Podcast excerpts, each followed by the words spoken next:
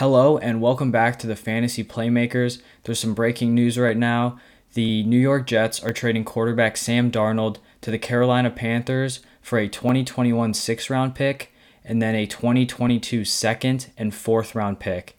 We know the Panthers have been in the market for a quarterback. They've been looking into Deshaun Watson. They've been linked to guys in the draft like a Justin Fields, a Trey Lance, but it looks like Darnold's going to be their guy. This could be from a combination of things. One of them is the Deshaun Watson situation. It doesn't seem like that's going to be cleared up anytime soon. And then also, we have the Niners moving up in the draft. So, three of those big five quarterbacks are likely to be off the board. So, maybe the Panthers weren't feeling confident that they'd be able to get a guy they liked at their draft position and didn't really feel like moving up.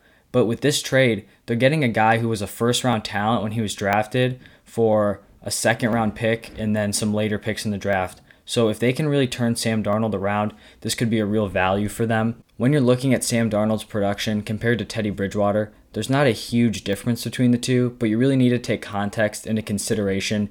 Sam Darnold was playing with a pretty poor offense around him, very limited weapons, throwing to guys like Jamison Crowder. Denzel Mims was a rookie and didn't really show out yet.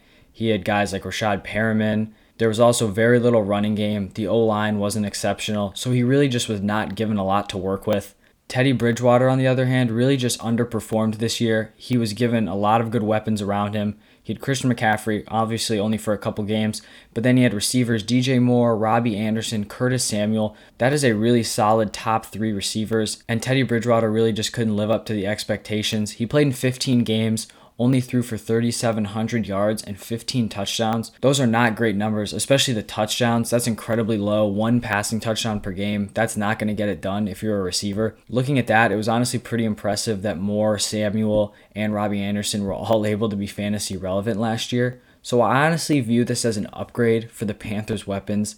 Sam Darnold is going to come in. He may be a little bit more inconsistent. He may throw some more picks, but I think he's going to be more aggressive, really push the ball down the field, which is something that Teddy Bridgewater didn't seem to want to do. He was more conservative. So I think Sam Darnold can really open up this offense. And we do know that the Panthers have great offensive minded coaches with their head coach Matt Rhule and their offensive coordinator. So it'll be interesting to see what they can do with Sam Darnold. For the Jets, this basically locks in Zach Wilson to the Jets at number two. Some people were thinking they were going to try to build around Sam Darnold, maybe trade back.